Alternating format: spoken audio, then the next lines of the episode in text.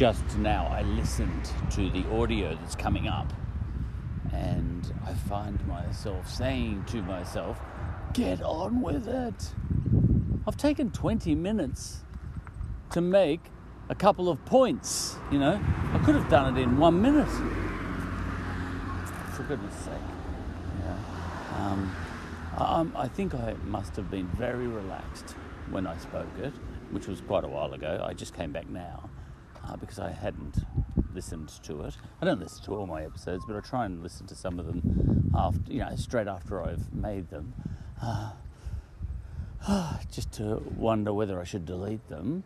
Uh, but you can't listen to all of them. You know, sometimes I speak for an hour. I can't listen to that. You, know, you can't listen to that, so how can I? You know, but um, I must have been very relaxed. I think it, it sounds like I was on a long drive, and I had all day.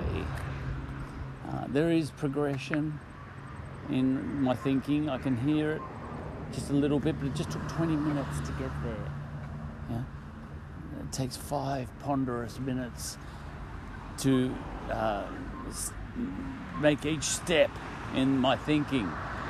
Uh, I must have been very relaxed. It's not worth listening to. The, the upshot of it all is that um, that old point that know, some you know there's there's such a thing as smart and there's such a thing such a thing as wise, you know, and sometimes it's smart to go for science, and sometimes it could be wise to not go for science. You know, if, if it was, you know, like if you could have your time over again and go back 5,000 years, would you go for, would you go for science as a human race? You know, it's that ponderous point. Um, you know, would you have, you know, um, you know, were the indigenous peoples of the world, you know, were, did they end up more wise as a result of not going for science and you know, not inventing the wheel or whatever they might not have invented, was that wise? Um, yeah. And if we had our time again, not me personally, but the cultures that did invent things, my, my culture is a culture of barbarians, so you know, I'm not included, but those cultures that were the cradles of civilization and invention and technology and all that sort of stuff, those cultures, uh, yeah, if they had their time over again, you know, should they say, hey, uh, we can see ourselves on a path towards invention and technology and science and all that sort of stuff. Let's not do that, you know, and actually bury the discoveries they were making. You know, should they do that? Would that have been wiser?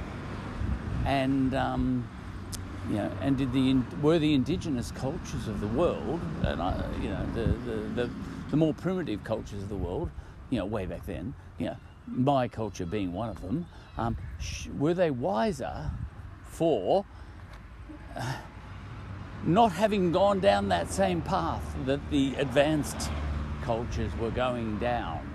You know, I'm thinking cultures like India and um, uh, Egypt and Greece and all that, Rome, you know, all, uh, Babylon, you know, all these cultures, you know, um, the Indus Valley and all that, you know, all these cultures that were ploughing ahead, so to speak. That's actually not a bad um, sort of accident, that, um, you know, with uh, agriculture and civilization and all that sort of stuff.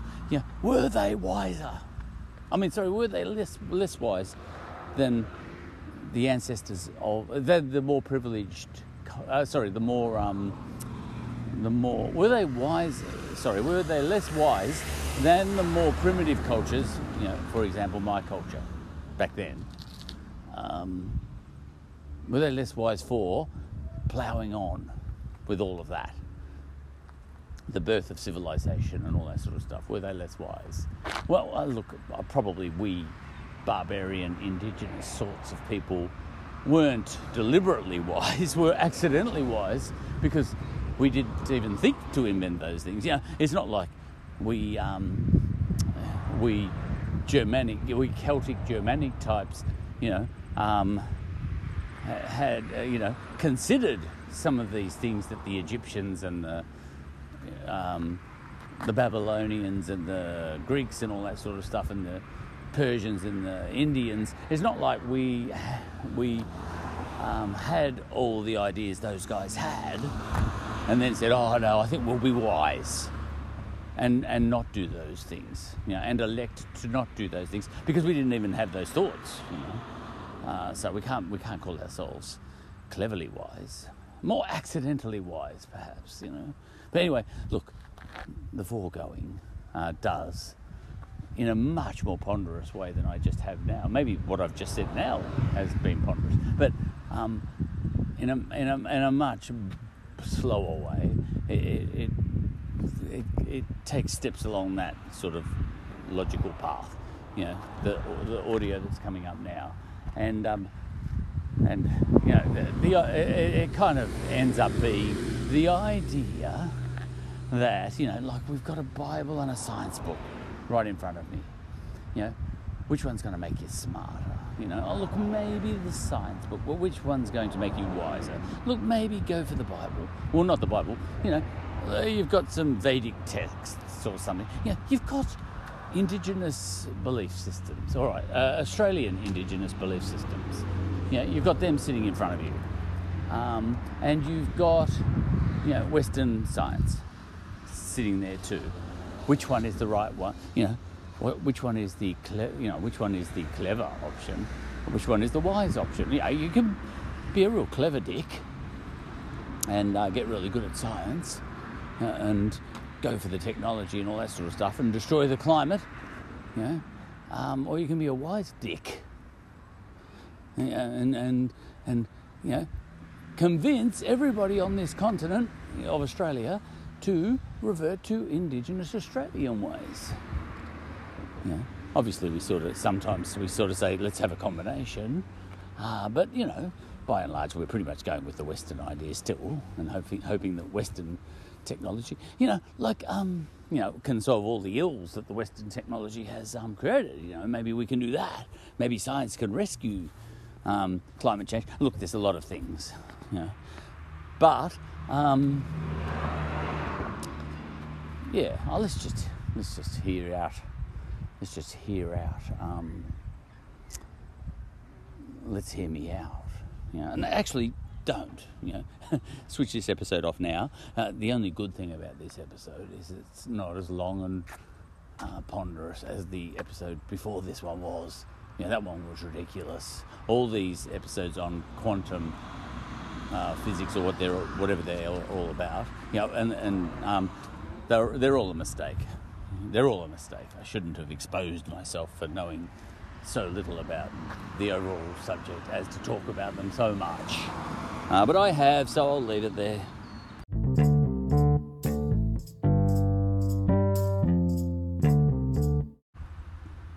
And apologies to Aristotle for uh, declaring his idea of earth, wind, fire, and air as ridiculous compared to Democritus's idea of atoms.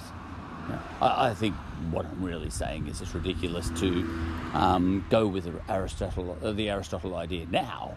You know, now that we've got evidence that Democritus was right, but I don't think Aristotle cares if some um, someone with um, one of his intelligence calls his intelligence in, into question.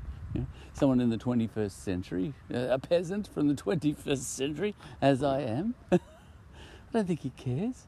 You know, of course, his theories were much more clever than anything I would have come up with at the time. We know that. All right, on with the episode.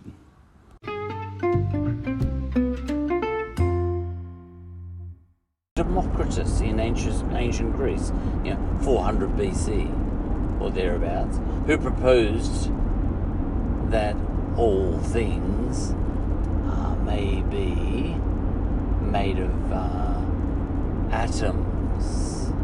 And then in between the atoms, there might be vacuum, you know, nothingness. You know. Now, as it turns out, he was uh, pretty right. You know. But we weren't to discover that for a very, very long time.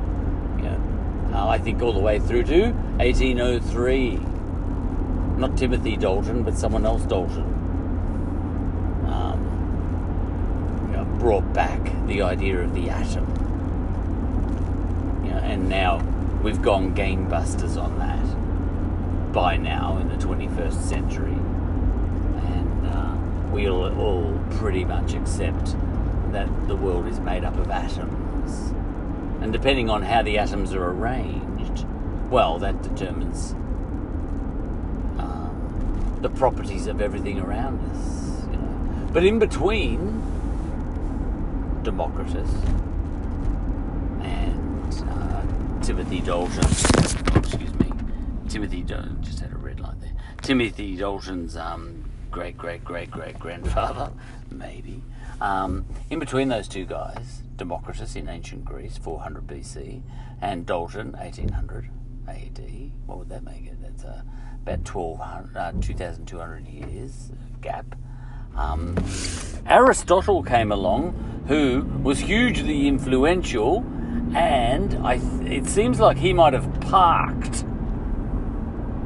the idea of the atom, you know, almost overturned it.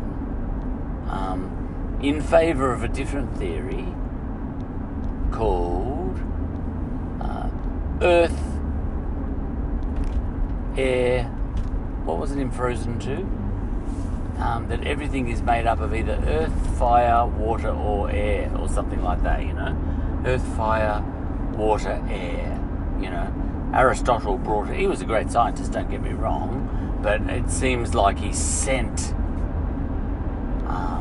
science backwards by dropping the idea of Democritus, you know, his predecessor in Greece, um, who had come up with the idea of the atom. You know, Aristotle seems to have sent science backwards for 2,000 years odd by saying, no, let's drop that idea of the atom and um, imagine that everything in the world is earth, fire, air, and water. I think they're the four, you know. Um, and um, that was a crap idea to go with that. It sent us backwards and sent us, you know, floundering about. I don't know if it's foundering or floundering, it's floundering. Floundering about like a fish on the pier out of water, trying to make sense of everything by a, a, according to a stupid system of imagining that everything can be explained via air, water, earth, and fire, you know. Um, with Elsa somehow in the middle of all that, you know. Um, know, and the Greeks, um, well, the Greeks, you know, they come up with all the ideas, the good ones and the bad ones. Aristotle came up with some brilliant ideas too, don't get me wrong, around philosophy and um, categorization, you know, uh, the taxonomy, whatever. Um, anyway, the point is it appears that Aristotle sent us backwards by proposing this idea of air, air earth, water, and fire, and uh, being able to explain everything. It can't. You could never make sense of the universe. You'd stay primitive in a sense, which might be a good idea to stay primitive. Um, yeah, because we might not have all the climate change we have now, uh, which might be due to technology being too successful. You know, like um, you know, the ancient Greek idea of science. You know that um, Democritus, the atom, all that, which came made a comeback via Dalton, the Englishman. Um, yeah, so Aristotle might have set us back a little bit there with air and all that. Um, earth, wind, fire, and water, I think, is the fourth one. All right. Um, but um, Frozen 2 sort of said um, the idea behind Frozen 2, uh, I believe, the movie for children, is that um, that once we went back uh, to the idea of the atom, you know, and then science and technology went gangbusters, you know, the Greeks started it with Democritus and all that sort of stuff. The idea of the atom, anyway. And we're talking when we're talking about chemistry, at least. Um, but when Dalton kick-started all that again, you know, and said, listen, forget about Aristotle. Um, kicked us into a whole new world of science and technology. And, and, you know, and then that was built upon, you know, and obviously there was Newton and all the rest of them, you know, Einstein, E equals MC squared, everything went wild. Um,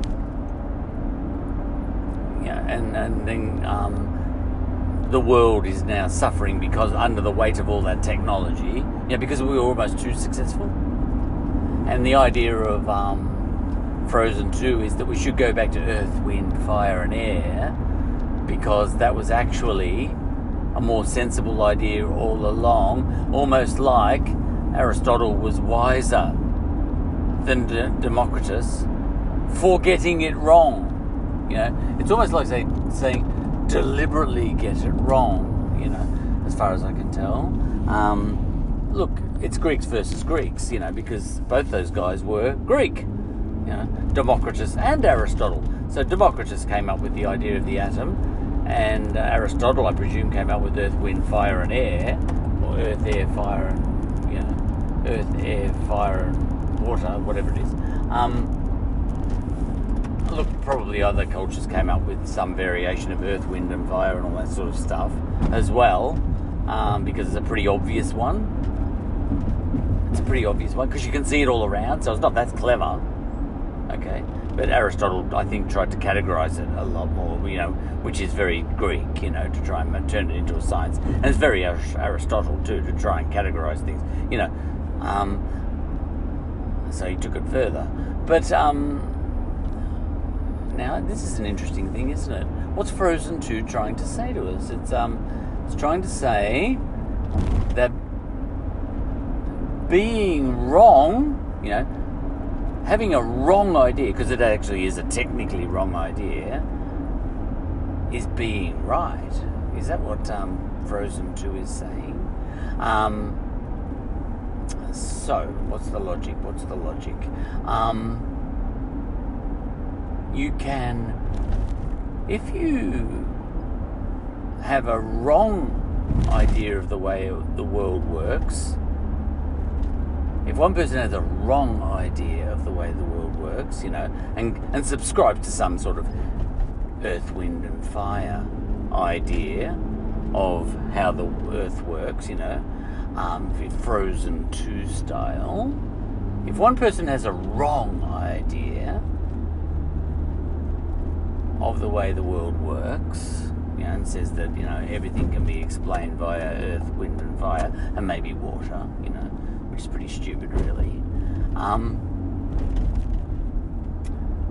and then, but that gives the right result, i.e., no climate change destruction, then it was the right idea all along. You know, so even though it's technically wrong, logically wrong, its outcome correct. Okay and then um, so the the sort of problematic question to ask to propose, and then I think Frozen Two is saying that the wrong idea was the right idea, even though it was stupid. So almost in a sense is if the whole world was um, intellectually disabled, let's say, you know, and had an absolute wickety whack idea of the way the world works, every human was intellectually disabled. You know, maybe there's a meteor shower that rendered us all stupid, um, and we all had a wrong idea with the way science works, and suddenly didn't know how to do technology anymore, and the environment suddenly recovered. Then Frozen 2 would suggest that a world full of intellectually disabled people is smarter, more right, more correct than the world full of very smart people that we do have, who um, have the right idea, you know, that um, we are all made up of atoms and it's just the different arrangements of atoms that give us all the properties in the universe, not, you know, different sort of combinations of earth, wind, fire, and water, or whatever it is that um, Frozen 2 was talking about. Okay, if, you know, what Frozen 2 is probably saying, that all the smart people have produced a stupid result. Climate change, you know, destruction. Therefore, they were wrong. Their their um their their um their system, you know, of science was wrong, and it must be destroyed. You know, because that's what Frozen Two did. Uh, there was one mob, the mob from Arendelle. They had science and technology, so they were able to build a dam in the movie. They built a dam in the movie, and the dam ended up um, I forget about why and how and all that sort of stuff. There was treachery involved too. Don't worry about that. But one way or another, the dam was symbolic of nature gone wrong. Okay, so even though the dam was built on very sound scientific uh, principles, it had resulted in a bad thing happening so I think, uh, whereas before, you know, if if science had not been there at all and the dam had never been built, everything would have been fine. You know, if we had stuck with the stupid people who couldn't invent a dam, I think that's the logic. Um, the world would have been all right, you know. Um, so they went and destroyed the dam. You know, Elsa and Anna, the two heroes of Frozen Two, decided that the dam must be destroyed to set the world aright again. Yeah. So to a certain extent, I think Frozen 2 is saying, listen, world, give yourself a lobotomy. You know, I think that's what Frozen 2 is saying. Because right is wrong and wrong is right. Okay? So if you get things right in a science sense, you're going to produce bad outcomes, you know, in terms of environmental damage and all that sort of stuff. So your correct analysis of the way the world works will give a wrong result. Therefore,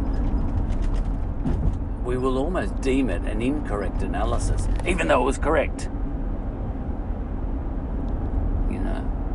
Um, whereas beautiful, magical people uh, from the north in Frozen 2 who had none of this science but actually believed in a wickety whack stupid idea, uh, Aristotle idea, um, of earth, wind, fire, and water, or whatever it was. You know, I forget what the four were. Um, their stupid idea is presented in Frozen 2 as wisdom because it never actually produced anything. You know, they had this, um, you know, the other mob, the magical mystery, mystical, magical, mystical sort of mob, um, had a theory of how the world works that actually never produced anything useful or destructive, you know. So, to a certain extent, um, well, not to, a, to an exact extent, the uh, really beautiful indigenous kind of magical people, um, full of wisdom, develop. It's almost like it's suggesting that they developed a wrong idea about the way the world worked almost deliberately so that they wouldn't accidentally ever invent anything because they knew in advance that if they ever invented anything it would lead to climate change. You know? So you know for example they never invented the wheel by the look of it. These people uh, from what i could tell from the cartoon um, and that was an act of genius not to invent the wheel because that would have inevitably led to climate change eventually.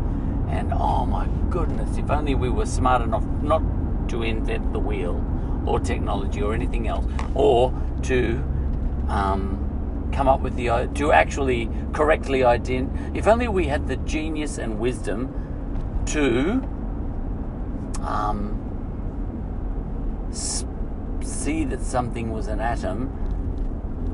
You know, see that the world was made of atoms, but then to give ourselves a lobotomy and say, no, that's a bad idea. Oh, we do not want to see that. Give yourself a lobotomy. You know, we should have done that. We should have said, I do not believe what I'm seeing. Let's go back to earth, wind, and fire. Um, I think I'm trying to say that Frozen 2 is suggesting that if you measure something and get it right, um, tear up your and, and you and you write those measurements down on a piece of paper, tear the piece of paper up, and swallow the paper, and um, pretend you didn't see what you did see, because that would be very wise and would make you a greater scientist by not seeing what you are seeing. Because if you do actually see something and measure something and um, and get it right, that will end up uh, causing great technological advancement, which will end up destroying the environment. And that would be very stupid of you. I'm going around in circles, but I think what I'm trying to say is Frozen 2 is suggesting that smart people um,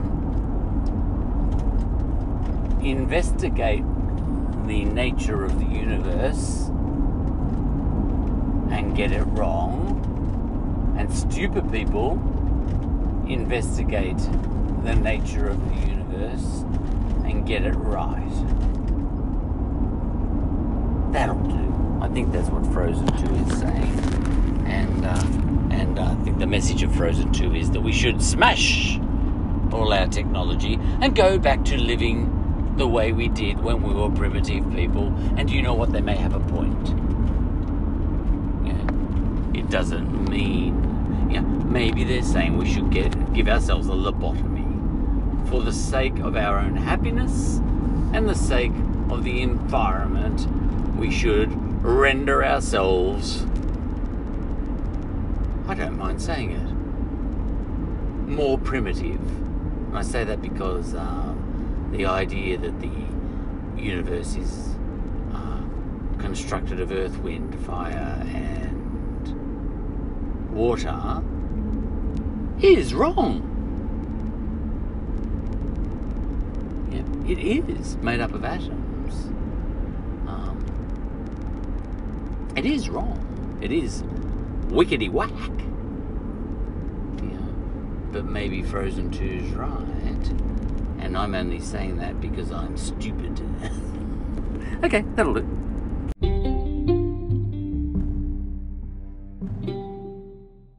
And get yourself smaller than an electron and have a look around. Um, you would say this this world I'm living in down here is very freaky. You know, I, I, and that freakiness. That is the behavior of the universe. Deep, deep down, at a nano, nano, nano level, uh, I think, um, as I, as far as I understand it, uh, physicists refer to that as um, everything being in a quantum state, way down there, which I think means in a freaky state. Not a state that um, we're used to dealing with. You know, we're used to, on a macro level, uh, we're used to things um, looking very solid, feeling very solid, acting very solid, and so on, and following pretty solid rules, you know, at a macro level. But, and those things still do follow very solid sorts of rules. You know, rules we tend to call our macro laws of physics, you know, and Newtonian laws of physics, you know, classical physics, classical mechanics. You know, these are all terms um, to describe all the laws of physics that we're used to interacting with on a macro level if we don't go deep into the atom. You because a long time ago we even we didn't even know there was a world down there, you know. So back then, all these laws of physics, you know, Newton's laws of physics, they, um, and other laws of physics by Newton's friends, made up by Newton's friends, you know, these guys were measuring things, and it was accurate to the level of accuracy that we could see and experience back then. Those laws are still accurate on a macro level, you know. So, you know, on a macro level, we say things like, you know, cricket balls are quite solid. You know, crowbars are even more solid. You know, but water flowing along in a river is a lot less solid. You know, but when it turns to ice in winter, it's very solid. You know, these are all macro terms, and these macro terms that we put about just to describe our universe, uh, they work really well and they are deadly accurate um, as long as you don't sort of go to the 15th decimal place, as it were, when you're measuring them. Um, so, in that sense, the laws of physics that we, you know, that people like Isaac Newton uh, developed are accurate to, you know, X number of decimal places. So they're good. And we still use them. Yeah. They enabled us to invent so many good things or bad things if you're into the environment, you know, like the steam engine, for example, you know, cars and what's and aeroplanes and all, you know, the laws of physics allow for allow all that to be invented and explain a lot of things. You know, they're fine, um, but yeah, a whole you know as we uh, got better at looking at the universe via extra technology and everything, you know, and extra thinking. You know, uh, when Einstein and all his mates came along, um, we actually got further and deeper into, you know, we looked deeper into the universe. And um, when we started looking deeper into the universe, we saw that uh, that, macro universe, you know, was still um, we're still following all those sort of Newtonian uh, laws of physics that we were used to, but only on a macro level. When we got really deep down, we just realized, oh my goodness, um, all right, that's just how everything presents to us on a macro level. But deep down inside a cricket ball, on a nano, nano, nano level, um, even that cricket ball is not as solid as we thought it was. Look, it still is. You know, some people say, "Oh, you got it wrong. You thought a cricket ball was solid all this time. It's actually nothing like solid. If you got down deep into the cricket ball and had a look at it, um, from inside the atom. If you got yourself smaller than an atom and they go on and on and on. Newton got it wrong they say. You got it wrong newton. You're an idiot you know. And and you too you know. All you people who keep saying cricket balls are solid they're not solid you know. They're um you know you you are stupid because you think that cricket ball is solid. What you do is you pick up a cricket ball and you just clock them in the head. You just throw it at 80 kilometers per hour and you go bang and knock them unconscious and uh, and when they wake up, if they wake up, um, you sort of say to them, "Look, yeah, you're right. Um, down at a nano, nano, nano level, you're right. You know, um, that cricket ball that hit you before, um, that cricket ball that hit you, is not as particle like. It's not as deterministic. It's not a solid object in the way it seems if you look at it deep at a nano level. Um, but at a macro level, Newton's laws of physics still hold very nicely and very true. And that cricket ball was very solid, wasn't it, as it presented to you? Okay? So, you know, and, and the magic word you say to the person was that you used was if. You know, you said if you were smaller than smaller than an electron, and you were inside that cricket ball and you were looking around, that it would not be so solid. If you know, you said if. Um, but you're not that small, so to you, at the size you are, when I threw that cricket ball at you and knocked you out with that cricket ball, boy, it felt a very solid. Felt very solid, didn't it? Um, and hurt, didn't it? That hurt. You say, see, it is solid on a macro level. So Newton's laws of physics are still correct for all intents and purposes at a macro level. Very correct. You know. So Newton isn't wrong on a macro level. Um, you know, but for certain intents and purposes, um, especially when creating new technologies in this modern world of the 21st century, we do want to go down into the nano, nano, nano level. We do want to go down there and, and know how the world functions, how, what the physics is down there. You know, we do want to know all that sort of stuff if we're creating new technologies. Um, so yes, you're right, but you, you know, you still got knocked out, didn't you? You know. So both worlds are happening at once. So there's the practicality of sort of just moving about in the universe, you might say, you know. Um, and when you are just moving around in the universe on a macro level, walking along on a sunny day, you know, and a cricket ball comes towards you at 100 kilometers per hour, you know, maybe, maybe use a little bit of, um, maybe do subscribe to Newton's laws of physics and calculate that that might actually hurt you and not pass through you as if you were mostly space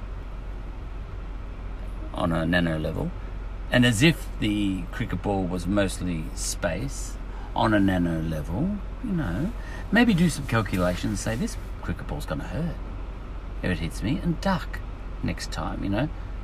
Don't stand there postulating that if you were as small as an electron, that that cricket ball might actually pass right through you, and vice versa.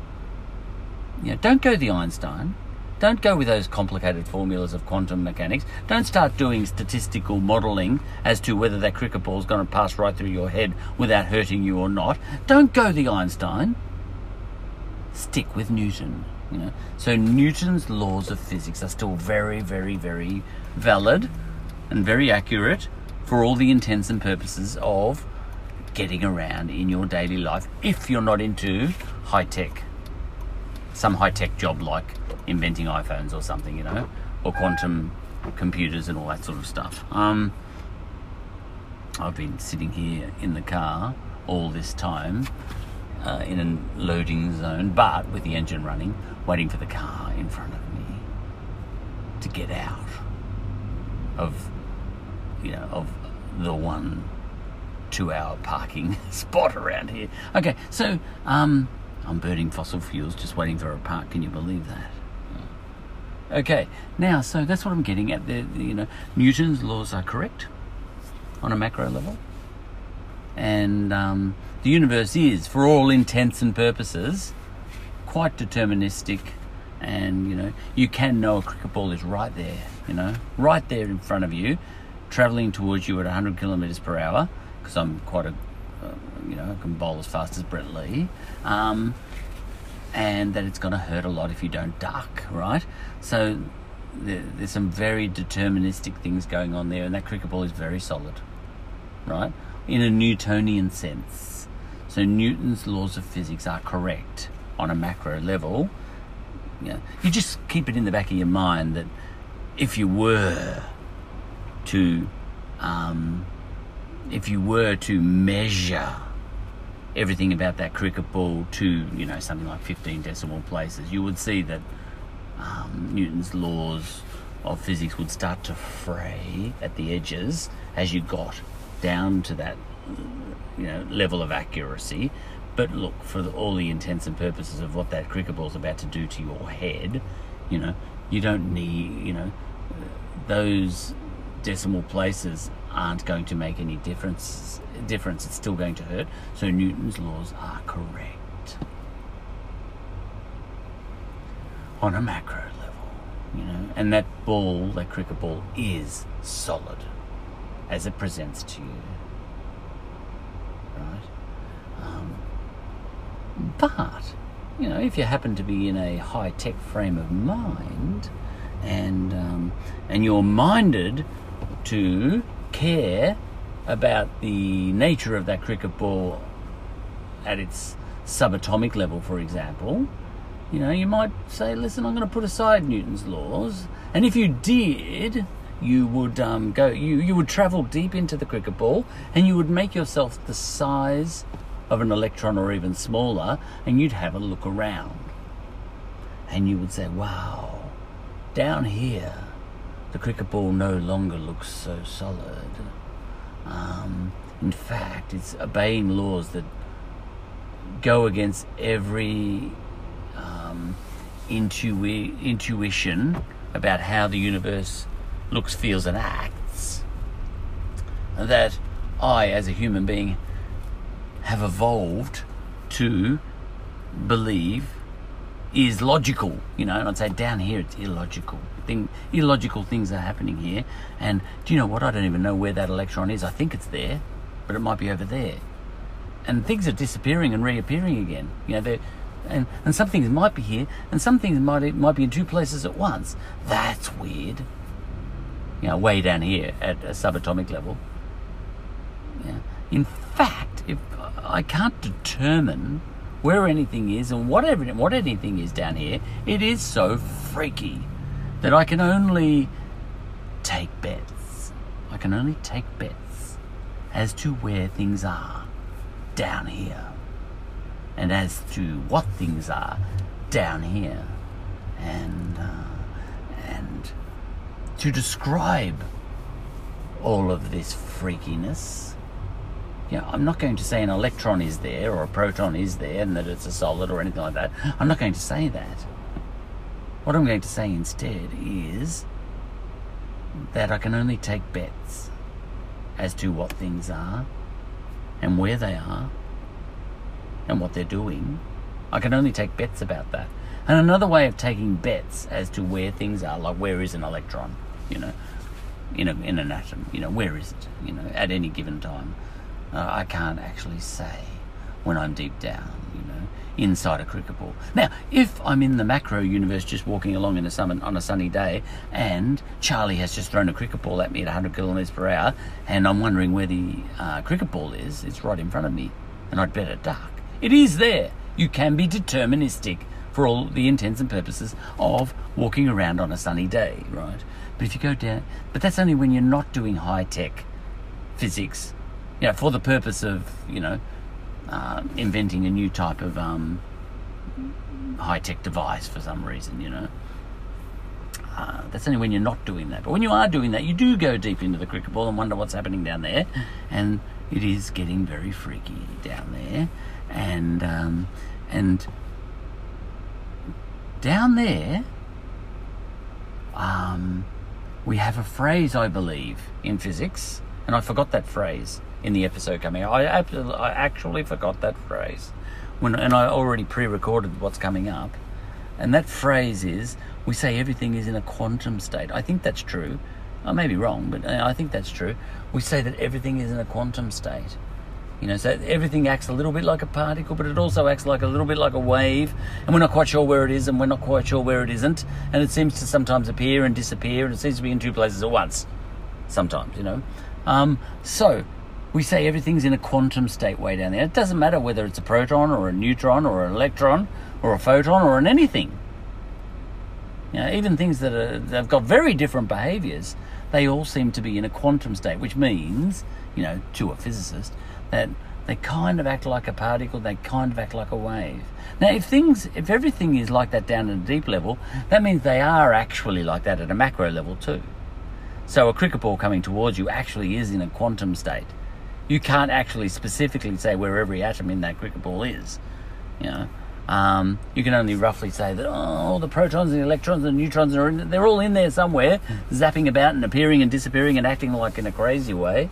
Um, the cricket ball as a whole presents in a very solid way to me, and clocks me in the head and knocks me unconscious. I can see that. So I can determine that on a macro level. Um, so, you know, you, the person who just got knocked out when I hit you in the head with a cricket ball, when you come to, you, you, you know, you can still validly argue that that cricket ball was in a quantum state. You know, because we know anything, you know, like it's made up of quantum states. You know, all the ingredients of a cricket ball are protons and neutrons and electrons and all that sort of stuff. All the ingredients of a cricket ball are in a quantum state. I like to say are a quantum state, you know. Don't worry about my grammar in this episode. Um, so, therefore, the cricket ball as a whole is in a quantum state if you're looking at it that closely. You know, if you're looking at it that closely, go with Einstein. You know, use Einsteinian sort of um, laws of physics, and you know the the formulas are quite hard. You know, but go for it. You know, but if you're going to use Einsteinian laws of physics and just throw out Newton's laws of physics, which do work on a macro level, Newton's uh, Newton's laws are a lot simpler, by the way. Um, you know, you're an idiot. You're an idiot. You know, in some ways, you've gone for the wrong formulas by going for the right formulas. You know, you've reached for you know, in the time that it would take you to calculate um, the velocity of that cricket ball, you know, the speed of it, you know, combined with the direction of it, which is you know directly towards your head. By the time you worked out the velocity of that cricket ball and the overall mass of that cricket ball, which is you know the mass of every single proton, neutron, electron inside it, all that sort of stuff, and they did some formulas, you know, about the force that arises from that mass, you know, and that velocity, you know, the force that um, if you know it's got momentum, uh, that cricket ball, and if it hits your head and you your head causes that cricket ball to stop very suddenly, it might knock you out. You know, just with the force of that thing. The force of that thing, um, you know, uh, you'd go with Newton's laws with all of that sort of stuff. Newton's laws would be correct. You'd be an idiot if you wasted time using Einstein's formulas, you know, which are technically correct. You know, that cricket ball as it heads towards you is is acting a little bit like a particle and a little bit like a wave. You know, it's a bit of a it's a bit each way, you know, it swings both ways. Every cricketer knows you can make a cricket ball swing both ways. Um,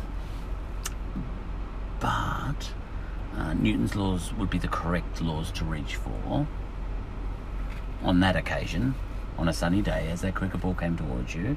And Einstein's equations would be the wrong formulas to reach for, only because you haven't got much time before that cricket ball hits you. So, you know, get practical you know. Um, but, you know, if you wanted to um, make a new high tech cricket ball that takes advantage of its um, subatomic. Um, you know, if you want to put a look, imagine you wanted to put a quantum computer inside a cricket ball.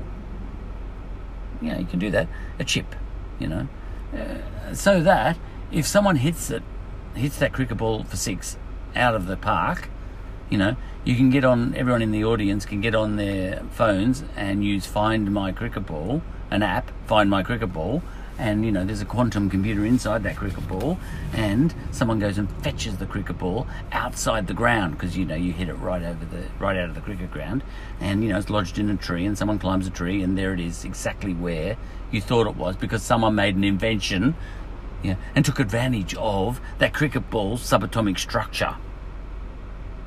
You know, that's future technology that hasn't been invented yet, I'm sure. Um, but if you know, if you want to inquire as to the nature of that cricket ball down on a subatomic level for that purpose at least, then go for it. You know, start making calculations, Einsteinian calculations. You know, the statistics of where all the different molecules in that cricket ball might or might not be at any given moment in time um, start making those Einsteinian calculations and spend about six months working all that out and develop that sort of chip, you know, that sort of quantum chip that you're going to put in that uh, cricket ball so that you'll never lose that cricket ball again. You know, that's fine. Um, in that in that sense, you were right all along. You who got knocked out when I hit you in the head. Um, that that cricket ball isn't as solid as, solid as it seems, and we're taking advantage of that now, and we're getting into the Einsteinian mechanics of a cricket ball. you know, the quantum state of a cricket ball, and we are recognizing that a cricket ball, as it's flying through the air, is in a quantum state. You know, in other words, in a it's in a state that oh, we can't really pin down. You know, it's acting a little bit like a fluky wave, a freaky wave, a fluky freaky wave. It's acting a little bit like a bunch of particles. You know, but we don't we don't really know where it is exactly. You know, and theoretically, it could pass right through you. You know, probably won't. You know, by statistics. All right, now. So that's the difference. You know? So all in all, in this episode, um, I pick up on an idea that I think the physicists put about that everything in the universe, whether that be radiation, you know, like X-rays and microwaves and light, you know, all the, all everything, and whether they are protons and neutrons and electrons, you know, which are very different to light. You know, protons and neutrons and electrons seem to have this quality called mass, you know, whereas photons don't have this quality called mass, you know, um, and um, protons and neutrons and electrons seem to have this quality called we call gravity, which actually is related to mass, you know, um, and photons of light, for example, and microwaves and things, don't seem to have this property of mass, you know, and gravity. You know? Um, and electrons seem to have this property of charge, as we call it, you know, using English language, charge, you know, and protons seem to have charge, but neutrons don't have charge, and photons don't have charge, you know. Um, and things that have mass seem to bend space you know, and might even muck around with time. I'm not sure. Yeah, I think they do. You know, space and time are hard to separate. In fact, there was a physicist called Stephen Hawking who used to talk about space time. You know, all one word. I don't know why he didn't call it time space. Space time. Time space would have been just as logical. You know? um, okay, but space time is more catchy. Um, so, as far as I know, you know, mass probably. I haven't actually investigated this mass, things that have this property called mass, um, are able to warp space time. You know, warp space and warp time in a certain way, um, in such a way that two things with mass are attracted to each other because they're warping the space and the time in between themselves, in between in between each other, and by warping space and time that exists in between them, so to speak, exists, um, they fall into that space and fall towards each other. You know, and in that way, a crowbar dropped out of an aeroplane falls towards the Earth, and the Earth falls towards the crowbar at the same time. You know, um, but what they're doing, they're warping space in between them and then falling through that warp. You know, something like that. You know, they're creating a sort of um, a vacuum almost. You know, but it's actually it's not a vacuum. Well, it is. It is. They're sucking each other towards each other, and we call that sucking quality uh, uh, gravity. You know, and um, and the sucking quality is greater the more atoms and electrons and protons are present within you. You know, so the Earth itself has got a lot of protons and electrons. It's huge, and neutrons um, in it. So you know, it's got a very big sucking quality. And uh, a crowbar's only got a small amount of sucking quality. So, you know, we kind of, when we're watching, it looks like the Earth's not falling towards the crowbar. The crowbar seems to be falling towards the Earth. Um, but that sucking quality is, you know, um, uh, something that some things have got, you know, which we call gravity and you know, mass give you more gravity, and the more mass you've got, the more gravity you've got, all that sort of stuff. Because yeah, it makes sense. Yeah. Um, and um, and that sucking quality is uh, you know gravity you know. Um, and and and the, and the higher the sucking quality you've got like the earth's got a very high sucking quality. Another word for that sucking quality is you know an object's gravitational field you know. So the earth's got a very strong gravitational field especially close to it. Drops away as you get further away from it. Um, inverse square law um, um, but the Earth has set up a gravitational field around it. It didn't consciously set that up, or maybe it did. Maybe it's God, you know. uh, but the crowbar also has a gravitational field. You know, it has established a gravitational field. Look, when it says it established a gravitational field, it's just um, another way of saying it's got a, you know, it's warping space and time around it.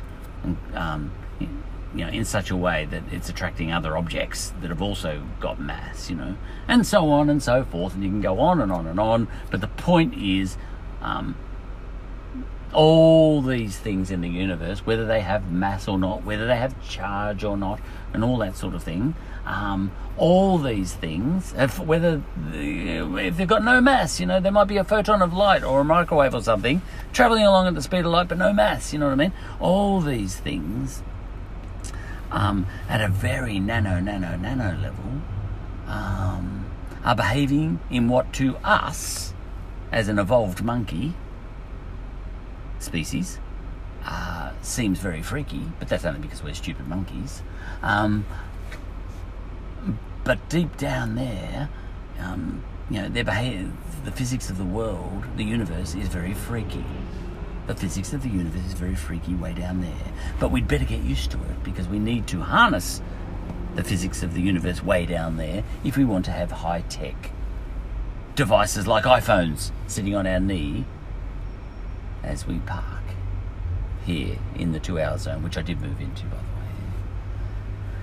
way. Alright, so that's that. Um, I could, I could go on and on and on about that. In fact, that's exactly what I'm about to do. Uh, I'm about to talk about all the quantum states of the universe in um, what's coming up.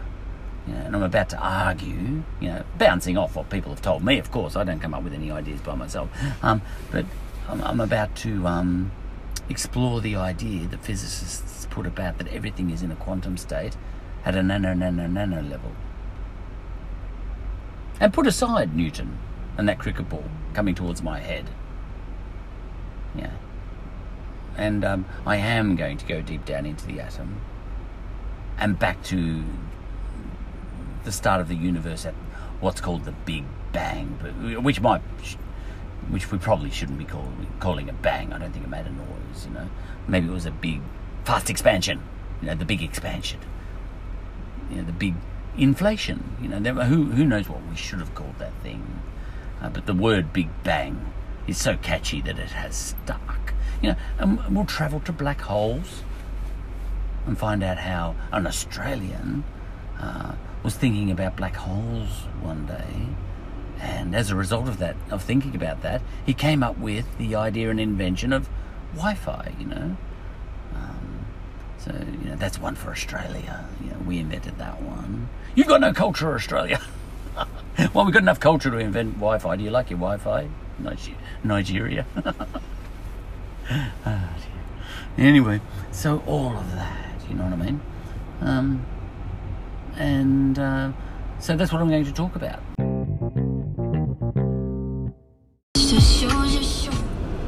Uh, sorry about that. Uh, just to have a little crack at the hippies for a minute, because that's a sport actually, and you know, I've got hippies who live next door, uh, and uh, look, we get along great. Um, but um, uh, but just have a little crack at the hippies only because it's a sport. Uh, probably the difference between hippies and physicists might be, and hippies can be physicists too, of course, by the way. But you know, your average hippie and your average physicist. Um, hippies are prepared to uh, decide what all these queer things way down low are up to in the universe in terms of our behaviors and our states of mind and all that sort of thing. They draw a lot of conclusions, you know, without what I would call much evidence. Um, or any evidence really. Look at, you know, like inferred evidence, you know, but uh, not something that would pass scientific trials. Um, uh, probably the difference between hippies and physicists is that um, hippies are prepared to tell you what all that stuff is deep down. You know, they might say the vibrations of the universe. You got to, you know, the whole world, the whole universe is vibrating. You know, you got to, um, you've got to get in sync with the vibrations. You've got to vibrate at the same sort of uh, frequency and wavelength or whatever as the universe. And once you're vibrating at the, you know, you got your, you've got your your essence vibrating at the same um, frequency as the vibrations of the universe as a whole. Um, your life will be in balance and all that sort of stuff. They're prepared to make all sorts of conclusions. I don't even know if I've got that right, you know, all that stuff, because I'm not a hippie, so I don't exactly know their language. Uh, whereas physics, physicists are prepared, I think, to say, I don't know what the hell all that stuff is down there. Um, actually, physicists are pretty good at saying what it's probably not. Yeah, and I think physicists are pretty prepared to say that, look, whatever it is down there, at a, you know, yeah, if you were to get inside an electron or inside a proton or a neutron, they're kind of prepared to say, I doubt that it's vibration. I don't think things are vibrating in there as such. It's something a lot weirder than vibrations. Yeah, vibrations is like woof, woof, woof, woof, you know, backwards and forwards, backwards and forwards, you know, with, with a frequency, for example, you know. Uh, vibrations have a nice frequency, you know. Um, uh, you know, sort of regular pattern, um, you know, which is very satisfying to humans, even hippies, um, that, the, that the universe is making sense of some sort, you know, some sort of vibratory sense, you know, that there's a regularness to it. But if you were to hop down into a inside an electron or a proton or a neutron, um, you know, hopping inside an electron would be like hopping into inside a, a, a tiny particle of the particle of dust in the solar system. you know, if the whole atom is the solar system, and uh, and hopping inside a proton or a neutron might be like hopping inside of Jupiter. You know, because electrons are very small. They might be like a little stone. You know. Um, okay, uh, but nevertheless, if you were to hop inside them, I doubt that the universe is vibrating at that level. Um, it's doing something quantum, as far as we can tell. Um, something, it's doing something, you know, it's acting a little bit like a wave, but it's acting a little bit like a particle at the same time. It might be here and it might be there. You know, there are things down there, um, as far as I know. Even an electron itself, the whole electron, we never know where it is exactly. Um, I'm not even sure. It's not, it's not even a particle, really. It acts like a wave. Um, it acts like a particle in some ways and it acts like a wave in others.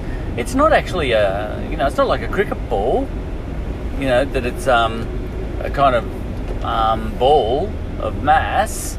You know, this thing we call mass, when you get down to this level, down to the level of a, an electron, it's not a mass in the same way that a cricket ball to us feels like a mass. Um, it's not that. Um, and uh, we will eventually get to that point of thinking where oh, even a cricket ball isn't like a cricket ball. yeah, to us, a cricket ball it feels really solid, but if you were to actually be, if you were smaller than an electron, the whole cricket ball would look like a, a pretty freaky thing. You know, not a not a um, solid ball at all. You know, you could you could run right through it, you could fly right through it if you were if you if you were a microwave, you know, you might be able to fly right through a fly right through a cricket ball through the middle, and you say, "Wow, there's a lot of space in here." You know, it's not really solid, you know. There's just all these zippy zappy things going around, but deep down, I, uh, as I understand it, the universe isn't vibrating. It's doing something a lot weirder than that.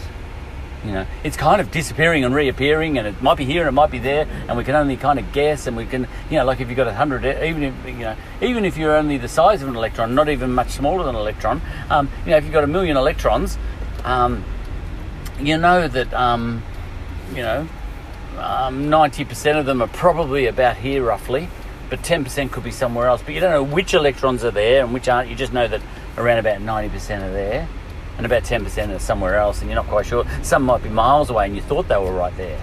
You know, it's all very statistical. They call it statistical. You only roughly know where everything is and what everything is at that level, you know. It's all very hazy and statistical. It's not deterministic. You can't say an electron is right there, you know. And if you're inside an electron, I believe it gets even weirder. And it's, it's, it's much weirder than just the universe vibrating, you know it's it's much weirder than humans can even imagine, and we get all a little bit um, nervous about that, and we say, "Oh, I can't stand the fact that I can't know what the universe is down that level. I'm going to call it God." You know, yeah, that might be a religious person. And that's the difference between a religious person and a physicist. You know, that a religious person is prepared to say what it is. You know, way down there, deep, smaller than an electron. They're, you know, they're, if what what I think what they're saying is that deep inside the electron, if you were smaller than an electron, if you if you're able to get down there with a camera, you'd see God there sitting on a throne. You know, a little tiny God. Who's also the same size as the universe at the same time? Very confusing. Look, they don't know either, but they, they are prepared to say they know. And that's the difference between a religious person and a physicist. Not forgetting that a religious person can be a physicist at the same time. Sometimes you can wear two hats if you're smart enough, you know. In fact, I wear two hats like that. I, I go to church, yeah, and I say I believe in one God, Father, and uh, Apostolic Church, and all that sort of stuff. But, you know, as soon as I step outside the church, you know, no, I don't believe in all that but I'm happy to say I believe. Look, I'm, I believe in it when I've got one hat on. I don't believe it when I've got the other hat on. Yeah, and all that sort of stuff. And the difference between hippies and physicists is the same thing. You know, the the, the hippies are prepared to say what is happening way down there and what effect that's having on your personality, uh, whereas the physicists are just quite happy to say I don't know, and uh, I'm, I'm here to find out. You know. Um, and same, you know, with religious people. You know, the religious people say we know what's going on down there. Um, the physicists are prepared to say uh, we don't. And yeah, the religious person, ha ha, we one of us. um, physicists say, physicists say, no, no, um, not one to you. Um, yeah, um, it was actually a weakness that you declared that you know something you don't know, you know, and all that sort of stuff. And religious people say, yes, we do, and it goes on and on as we know. Um, but anyway, all that aside, um, in a physics episode like this, you know, um, and this one has ended up physics and not chemistry or biology. Um, in a physics episode like this, um, we, when, when, you know, if someone were to ask you what is the nature of the universe, really at its fundamental level, we really deep down, where, you know, we would not even put words to it. We just say something weird. You know, sometimes we might dare to say something quantum and statistical, but we can't actually put our finger on it. Yeah. Whereas, um, whereas I think, and I may be wrong, but I think hippies are prepared to say, you know, the Bhagavad Gita or whatever is prepared to say that, you know, it's um, that the universe has an essence. You know, they're prepared to put words onto it, and uh, it has a vibration. You've got to tap into its vibration. But a physicist would say, look, you know, um, we've been down to the level of an, an, electron at least and a photon. So we've got, you know, we've been able to um, study the universe, you know, with the advance of technology and all that, we've studied the electron, um, and it's not vibration. I mean, you know, the electron might vibrate sort of in a statistical kind of quantum way around an atom, arguably, you know. But you know, an electron's not even a. You know how a planet goes around the sun. You know, electrons don't go around. Um, a proton and a neutron in the same sort of way. I'm pretty sure it's kind of like in they're almost like a cloud, a statistical cloud of where the electron might be. Where is it? I don't know. It's somewhere there, you know. Um, it's everywhere at the same time. It's nowhere at the same time. I don't know where it is. It's all weird, you know. But um, I wouldn't. I wouldn't try. A physicist wouldn't try um, to. Wouldn't say they were certain about what the nature of the universe is down there. and They definitely wouldn't dare um, claim um, without evidence what. I was on a roll and halfway through a thought there and got interrupted uh, by an incoming phone call, as happens, and whatever I was about to talk about, I'll just forget about.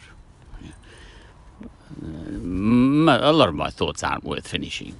All right, now, uh, this is the bit where I do go back to something I recorded earlier than what has gone before. And this is the bit where we have a language shift. Uh, so that's something I'm going to have to concentrate on. Uh, so, uh, I have been calling everything in the universe a quantum state, or I've been referring to everything as quantum states I don't even know how accurate that is, but I think it's roughly right, you know, in a physics sense.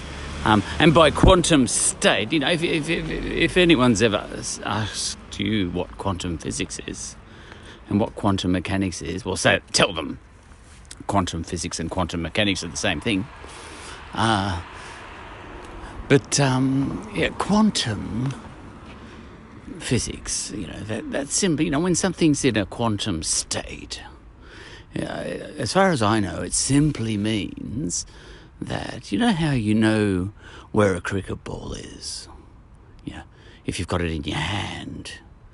And what you say to yourself, it's in my hand. Know? And on a macro level, that's true. There it is, you know. And the reason for that is, you know, because all the atoms and atoms and all the neutrons and all the yeah, all the protons and all the molecules, all the electrons and all this, everything that's in that cricket ball is clustering, you know, in in a ball-like shape and even though you don't know where any of those individual electrons are, for example, within that cricket ball, so all of that is, you know, uncertain as to where all the component parts of the cricket ball are, uh, you know, as a whole, the cricket ball is in your hand, you know. So if you average out all the protons and the neutrons and the electrons, even though even though you don't know exactly where all the bits and pieces are within that cricket ball at a nano level, you know, as a whole, they're all clustering in a ball like shape, and that ball like shape is sitting in your hand. Okay, that's on a macro level. But uh, what quantum physics is all about is, um, is the, well, I think the fact that if you go down to a very small level, nano level, down to the level of electrons and all that sort of stuff, um, yeah, uh, things, you know, like, you know, that cricket ball, it acts like a particle, you know, like a cannonball, you know, acts like a particle as it flies through the air when you throw it, you know, acts like a particle. But a quantum state, uh, and a very definite particle, the cricket ball as it's flying through the air. You say that's definitely flying through the air in a very deterministic way, in a very definite way. Um, but deep down in the atoms, uh, things don't um, act in such a way that you can say for certain that some you know something is in a certain spot, for example, or that it, yeah, um, it could be here and it could be there. You know, uh, in in in short, things don't act like a nice particle doing what it oughta. You know, like a cricket ball flying through the air, kind of does what it should. You know, but an electron deep inside the cricket ball um, isn't flying around the proton and the neutron in a nice, neat way like that. You know, um, you can't track its progress. Um, it's it, it could be here and it could be there you know? And it's not even acting like a particle. In some ways it's acting like a wave. So it's a little bit fluky and a bit freaky. Um, and you know it, it acts um, a little bit like a, a, a packet you know? Um, uh, uh, like a photon acts a little bit like a a wave and a little bit like a particle. I'll just leave it like that. And um, and when things do act like that, and we're uncertain where they are, for example, and exactly how they're behaving, um, we can only say um, where they're likely to be. You know, it's not that we don't have any idea. You know, we, we know, you know, that it's 70% likely to be here, 20% likely to be there and you know 10% likely to be over there a little further you know. So we, we, we know roughly you know so statistically where they are. And this is what quantum being in a quantum state is all about.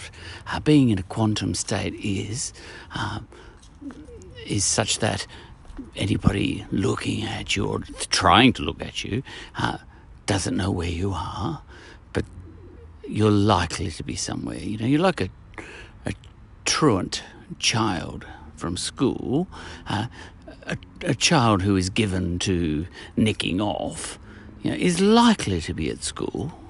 but could be in the city, you know, but likely to be at school, so you can kind of bet on it. So there's a statistical element to it, you know, and electrons, for example, behave like that. Um, you know, and uh, and and and you can know if you've got a million electrons, you can know that eight eight hundred thousand of them are where you where they should be. You know, let's say you're employing electrons um, to do a job for you, as we do in um, in a lot of um, high tech applications. You know, you're relying on a whole lot of electrons to be flowing down a wire in a fairly regular fashion, you know, to be or to be switching lights on and off or switching circuits on and off. You know, you're relying on electrons doing what you want them to do.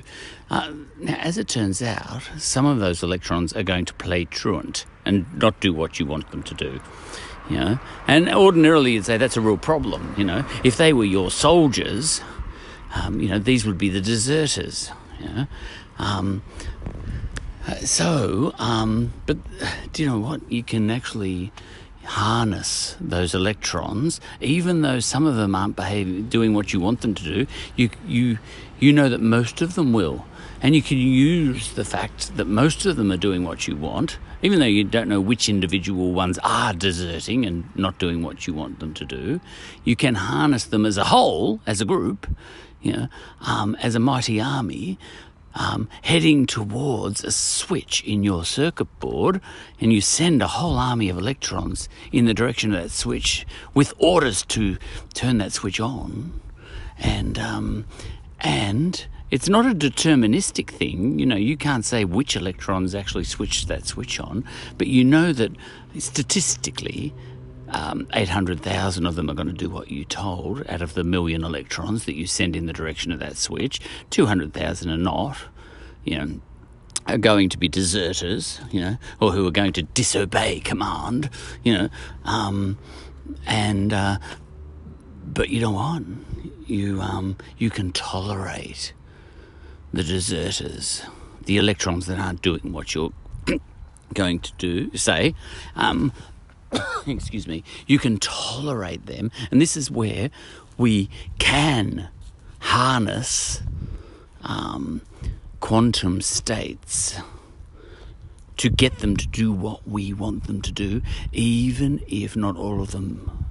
Even if we can't rely upon all of them, even if we can re- rely on, only on some of them, as long as it's a majority of them, um, to do what we want them to do, uh, you know, we can say statistically most of uh, most of the electrons are going to do what we tell them to do, and some of them aren't. But as long as uh, we know that most of them will, so we have harnessed electrons, they are doing work for us that we want them to do. They are doing our bidding, you know. So the minute, you know, um, now you haven't, you know, you haven't been able to send every soldier to do. You haven't got full control, but you live with you live with that when you're working with high tech. Ah, and um, it's a little bit like when uh, Julius Caesar had an army, and he was marching off to Gaul. He knew that some of his soldiers were going to let him down. He knew that before he even left. Uh, but did he write off the whole operation, or did he just go with the statistical type of um, thinking um, and say, "Listen, I know, you know, ten percent of my soldiers are going to let me down, but I know ninety, but ninety percent will." Uh, do what I want them to do.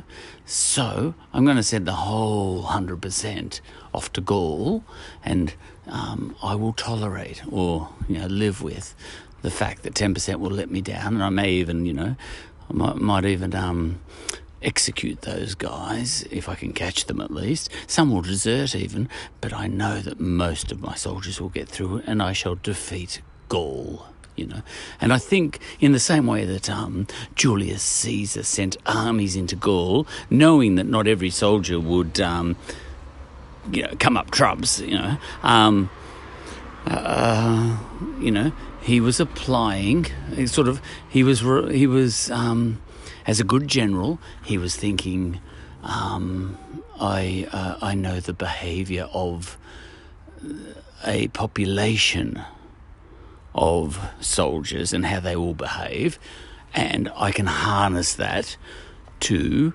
achieve what I want to achieve, you know, even though I don't know which soldiers are going to let me down. Now, in the same way, if you want to harness um, electrons, for example, um, to go and switch a switch on and then off um, on a circuit board, um, you don't you don't need to know perfectly well how those electrons are going to behave. And in some sense, the electrons are like soldiers. You know, we start to think about how electrons behave with all their foibles, just like the way soldiers behave with all their foibles, you know. We start to sort of say electrons are just like humans, you know. All the the uh, I bet you the hippies will get excited about that, you know. Oh, where everything's the same, we're all part of the same vibration, you know. Um, all right, you know, whether we are living or not, you know, um, electrons behave, humans behave, therefore electrons are just like humans, you know. Uh, not necessarily, but you know, that's a fallacious argument, you know. But anyway, there are some similarities, but it doesn't mean just because there are some similarities doesn't mean they're identical. You know, that's a fallacious argument, I'm sure. Um, now, okay, but you know, this is an interlude, really, or an intermission between stuff I recorded later in the day and stuff I've recorded earlier in the day. And without further ado, I'm going to go back, for better or worse, to the stuff I recorded earlier in the day. And earlier in the day, uh, I was referring to all this, um, you know, the way um, stuff on a nano level, whether that be electrons or, as it turns out, you know, photons or anything else really on that level, um, behave. You know, and the fact that they behave on a in a statistical way, you know, not in a deterministic way. a cricket ball, when you throw it, you can determine where that object will be in five seconds, you know, hopefully on the stumps. Um, whereas an electron, you can't determine where every electron's going to be five seconds from now. In fact, you can't even determine where they are right now, all the electrons, each one individually. So we don't, we say that it's non deterministic, that sort of physics. You know, the physics of a cricket ball, Newtonian physics, is deterministic. You can determine where everything is. You know, when an apple falls off a tree, you can determine you know, um, with what acceleration it's going to head towards the earth and how long it's going to stay in the air, what velocity it will be um, traveling at when it hits the ground, and all that sort of stuff, you know. Um, you can determine all that. That's Newtonian physics, Newton. Um, deterministic, you know, exact, precise, all those sorts of words. Um, but down to the nano level, we're talking Einsteinian physics, and you can't be deterministic about every single electron, about what it's doing and where it is, you know. Um, so, you know, you can only statistically. Um, uh, work out where most of them will be, even though you don't know which of all the electrons, excuse me, motorbike you, you can't uh, uh, determine where every single electron's going to be. So it's not deterministic in a Newton, Newtonian sense. It's um, you can only sort of um, statistically map which of those soldiers, those electrons, are going to, you know, where most of them are going to be and how they're going to behave. Um, and you just make allowance for that, you know. But it's statistical. It's rough, rougher, you know. It's um, and and we call that um, Einsteinian physics, um, kind of quantum physics. You know, that's what quantum physics is. When you're getting down to a very small, low level, uh, so, you know, nano level, and you're at that level where you can't determine where everything is.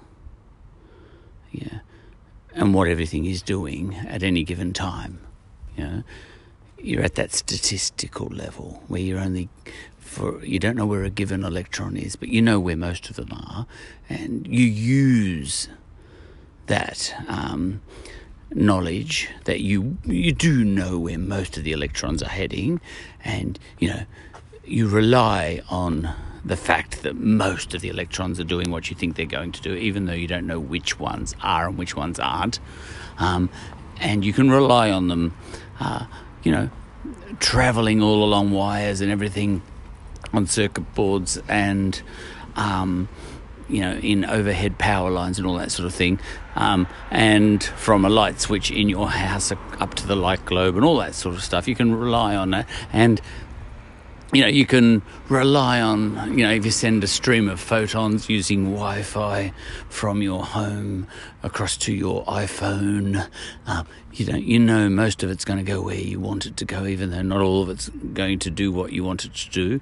Although the Wi Fi signals, you know, uh, you know, most of them are going to be. Um, doing what you want them to do, the photons and all that sort of stuff, um, heading towards your phone. Some of them will, you know, uh, do the wrong thing, desert, you know, um, not go where they're supposed to go, not even be where they're supposed to be. But statistically, you know, most of them are getting there, and that's why I'm able to talk on my phone right now as I speak this podcast. Right now, um, here comes the shift.